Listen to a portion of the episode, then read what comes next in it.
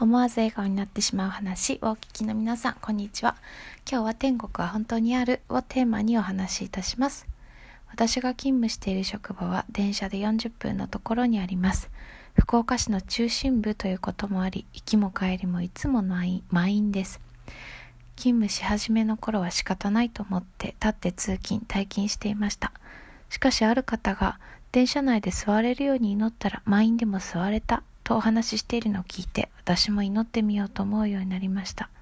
そして毎日朝ごとにまたホームに着くたびに愛する天のお父様今日の退勤時通勤時必ず座れるようにしてくださいとお祈りすることにしました。祈り始めてからは不思議なほど座ることができるようになりました。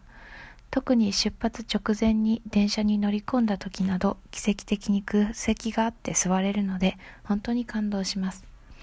しかし一度だけ失敗してしまったことがありました。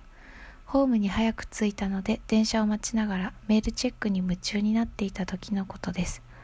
列の前の方に並んでいたので当然座れるものと思って祈らずにいました。ドアが開いて一斉に人が乗り始め